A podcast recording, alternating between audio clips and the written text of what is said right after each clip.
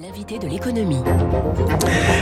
Avec Wilfried Galland qui est avec nous en studio à Radio Classique. Bonjour Wilfried. Fabrice. Directeur stratégiste chez Montpensier Finance. Alors question avec vous sur euh, l'économie mondiale, la récession, l'inflation. On vient d'en parler avec euh, Alexandre Kounis. L'été n'est pas fini. Hein. Euh, on pensait que la tendance sur les marchés elle était positive. Ça se gâte ou pas? Parce qu'on a vu hier le fort recul à Wall Street, euh, moins 2%. Paris également recule de presque 2%, et Francfort aussi. On voit que le temps change, oui. Ouais. Euh, le, le- le temps clairement est en train de changer sur les marchés. Pourquoi?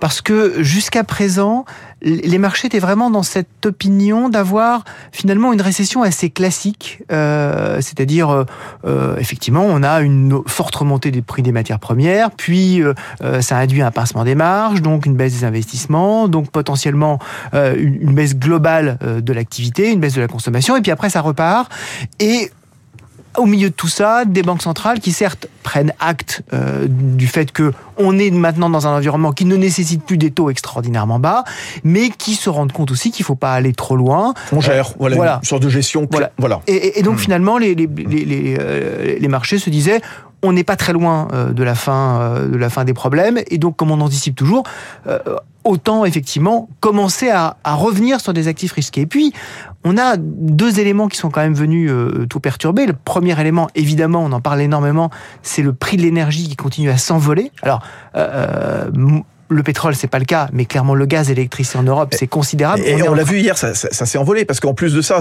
ça- part de quasiment rien, parce que c'est une maintenance qui est prévue sur Nord Stream 1, donc fin août, début septembre, ça va durer vraiment 4 jours. Et tout de suite, on se dit, oh là là, on va manquer tout de suite euh, de gaz, sans attendre éventuellement que M. Poutine ferme le robinet euh, cet hiver. Alors, ça fait un certain temps que punir. c'est- ça fait un Ouais, certain temps ouais. que le que, dire la, que la cocotte minute était en train de était en train de bouillir. hein. Euh, et, et en fait, ce, ce qu'on voit quand même depuis le début de l'année, c'est on voit une augmentation des prix de, de l'énergie, que ce soit le gaz ou l'électricité, entre x12 et x15. Quand on est entre x12, Est-ce ce que vous dites, est-ce que vous dites est très juste, euh, Wilfried Galland. On était tout à l'heure avec Olivier Ducatillon. Je ne sais pas si vous l'avez entendu, le président de l'Union des industries textiles. Il expliquait que pour une ETI, par exemple, qui jusqu'à présent payait un million d'euros de factures d'électricité annuelle, on arrivait à 11 millions x 10. C'est ce que vous dites. Oui, tout à fait. Et en fait, quand on est dans ces niveaux-là, on n'est plus dans des niveaux justement de de, de compte d'exploitation et, Voilà. de, et de et de De gestion classique. de, de gestion. Mmh. En fait, quand on multiplie des prix par 12 ou 15, Mmh, mmh. je rappelle que le premier choc pétrolier, hein, on a multiplié les prix par 4. Euh, 73. Ouais, ça, ça, 73, ça rajeunit, ça personne. Ouais. Euh, mais là, on est en train de les multiplier par 12 ou 15. Ça veut dire quoi? Ça veut dire qu'on donne un prix non pas à un bien, mais on donne un prix à l'absence de bien. Mmh. On donne un prix à la pénurie. Ce Ouais, qu'on est en train de dire, et c'est pour ça que les marchés ouais. commencent à, à- à s'inquiéter, en particulier en Europe, pas que, mais en particulier en Europe, commencent à dire attention, on va arriver à des niveaux où on va devoir bloquer un certain nombre de productions, arrêter la production, et donc avoir une récession beaucoup plus forte. On va, on reparler de l'Allemagne justement dans un instant. Alors ça c'est le premier élément, vous nous disiez, c'est le, le gaz qui, qui hier a secoué les marchés. Exactement. Le second élément, Et, et- et le deuxième élément, pour moi, c'est la Chine. Euh, et en particulier l'immobilier. Alors l'immobilier, c'est partout. Hein. Euh, le- le- le- les- les- la crise immobilière, la baisse des prix immobiliers, la baisse des transactions immobilières, l'inquiétude sur les, sur les promoteurs, sur ces éléments qui sont des éléments quand même très importants dans l'économie mondiale. Je rappelle qu'aux États-Unis, simplement, c'est euh, à peu près 17% du PIB et 9% des, des emplois. En Chine, c'est 30% du PIB. en Chine, c'est 30% du PIB, 20% des emplois. des emplois, Ouais. exactement. Et on- 90% des, enfin, pardon, c'est un sont des chiffres qui sont très forts. Ouais. 90% des ménages possèdent leur résidence principale. Exactement. Et, et en fait, ce qu'il faut bien voir, c'est que l'immobilier euh, en Chine, c'est non seulement un élément très important du patrimoine, mais c'est un élément de de vie et c'est un élément d'accès à une certaine vie. Vous pouvez pas vous marier en Chine si vous n'avez pas de, de, de, de, de- de biens immobiliers. Hein, donc on, on a véritablement un souci euh, profond. Qu'est-ce on qui se passe là-bas? Alors, en fait, on a l'impact d'abord d'une réglementation qui s'est mise en place progressivement depuis l'année dernière en Chine pour resserrer les conditions de crédit et resserrer, remettre un peu d'ordre dans un secteur qui effectivement était un secteur de Far West, hein, Mmh. euh, complètement en Chine.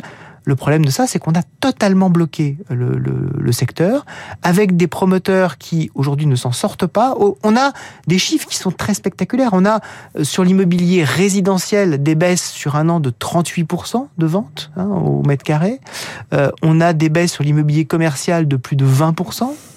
Euh, et en fait, on a aujourd'hui des impacts déjà dans le système financier. Hein. C'est-à-dire que on a des créances qui commencent à être douteuses et on a un blocage maintenant du crédit, c'est-à-dire que les, Chinois n'y croient plus. C'est ça. Je, cite Lucie Robquin, euh, éditorialiste aux côtés de Alexandre Kounis. Qu'est-ce qu'elle dit ce matin dans les échos? La crise est profonde, la confiance des ménages est au plus bas, que des centaines de milliers de Chinois refusent de rembourser leurs emprunts immobiliers au risque d'être sévèrement punis par les autorités, en dit donc sur le mécontentement qui s'ouvre dans la deuxième économie mondiale. Ça aura des conséquences sur quoi? Ça peut avoir des conséquences sur le régime chinois lui-même ou pas? Oui, parce que déjà, on est en train de revoir à la baisse la croissance chinoise de façon très profonde. Hier, Moody's nous a dit, on pensait 4,5% de croissance, on va être à 3,5%. Alors, 3,5% de croissance, ça fait rêver tout le monde ici. C'est Noël, ouais. en dessous de 5% de croissance, ah les Chinois n'arrivent pas à absorber tous ceux qui doivent arriver sur le marché du travail. On a 20% de, chômage euh, chez les jeunes en Chine. Hein. Euh, donc c'est un, c'est un, un point de déséquilibre du régime qui est très fort. Et en novembre, on doit avoir ce fameux 20e congrès qui doit donner un historique troisième mandat à Xi Jinping. Donc tous les éléments sont réunis pour avoir une, une, inquiétude très profonde en Chine. Et donc on a la, la volonté d'une relance, mais on a l'impression que ça ne marche pas. Alors on a vu en effet euh, bien le, le gouvernement chinois hier a baissé des taux. ce ne sont pas les taux directeurs, mais ce sont des taux spécifiques donc liés au, secteur immobilier. Alors est-ce que ça sera utile ou pas? Mais en quoi euh, Wilfried Galland, c'est systémique. En quoi c'est préjudiciable éventuellement pour l'économie mondiale, pour, pour nous-mêmes? Déjà, on a effectivement une baisse de la croissance. Je rappelle que la, Chine, la Chine et l'ensemble de la zone chinoise, c'est 50% de la croissance mondiale en général. Mmh. L'an dernier, ça a été que 30% déjà. Donc on voit que on, a, on a ce moteur chinois qui est en train de s'arrêter. Le deuxième élément, c'est euh, on a via le système bancaire chinois qui est quand même de plus en plus interconnecté avec le système international, la crainte d'un blocage justement du système de crédit. Et donc, à partir du moment où l'immobilier en général est en train de se bloquer, on doit éviter absolument qu'une crise financière se rajoute à la crise économique. C'est ça mon, enfin, ma véritable inquiétude de cette rentrée, elle est là.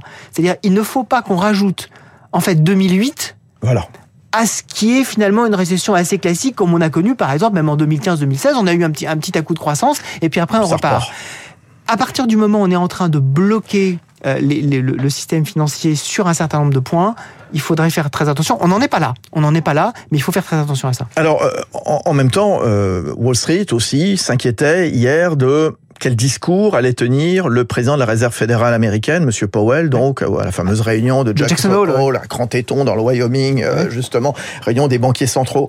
Qu'est-ce qu'il va devoir dire? En quoi son discours il est craint, attendu euh, C'est quoi la réponse de la, la Fed? Parce que la Fed craint beaucoup plus l'inflation que la récession. Il a tenu un discours assez prudent d'ailleurs hier. je ne sais plus quel était son titre. Voilà, une récession est un déclin généralisé et cela ne semble pas être le cas actuellement. Voilà ce que disait Powell hier le souci de tous les banquiers centraux, et en particulier euh, Jérôme Powell, le premier banquier central du monde, c'est d'éviter ce qu'on appelle les ancrages d'anticipation d'inflation. Mmh. C'est-à-dire que les ménages, les entreprises, les États se disent on va avoir de l'inflation toujours plus forte, et donc avoir cette espèce de spirale qui fait que après elle est incontrôlable. Et donc il est très important pour eux d'être très vocal dans leur combat et de dire nous serons déterminés à faire tout ce qu'il en coûtera pour battre euh, voilà pour battre l'inflation pour l'abaisser. Néanmoins, ça veut dire qu'il va accélérer, en tout cas qu'il ne va pas relâcher sa politique de resserrement Il va falloir là aussi qu'il trouve un équilibre.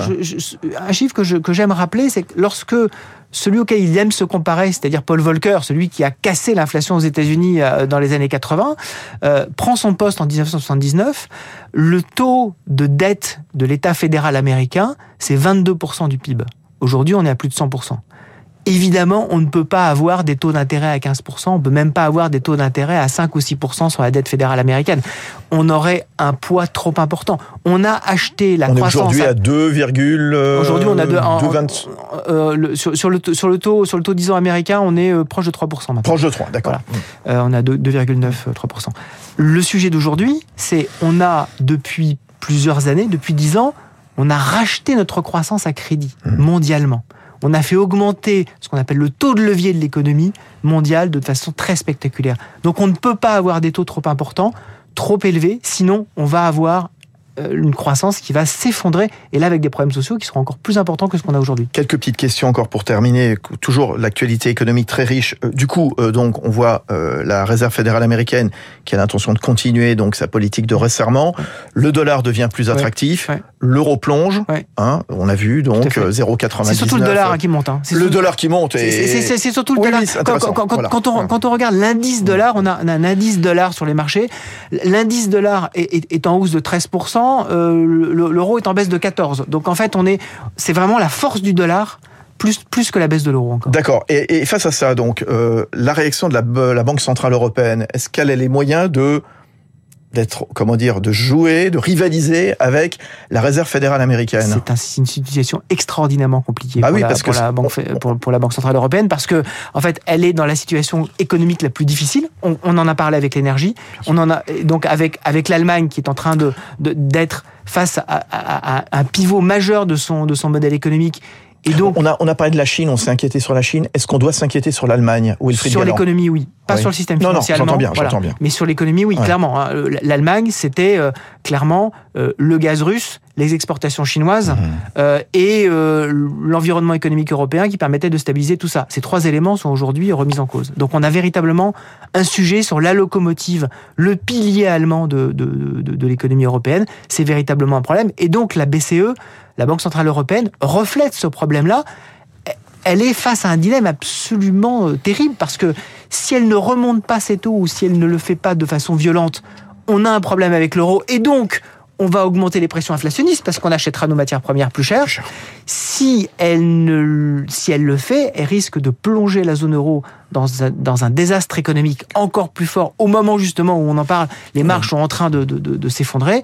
Donc là, il va falloir faire effectivement très attention, trouver un point d'équilibre, probablement chercher peut-être aller à 0, on est à 0% aujourd'hui sur les taux européens peut-être aller sur les taux, euh, sur les taux de base de la, de la Banque Centrale Européenne, peut-être aller progressivement entre 0,5 1%, mais pas beaucoup plus, sinon on n'en s'en sortira pas. Bon, on surveillera ce que dira Christine Lagarde en septembre, c'est le prochain rendez-vous. Absolument, et Isabelle Schnabel qui représentera euh, la, Banque Centrale Européenne à Jackson Hall cette semaine. Bien sûr, à la fin de, de, de, la semaine, de vendredi, samedi, dans le Wyoming. Wilfried Galland, toujours euh, intéressant, génial.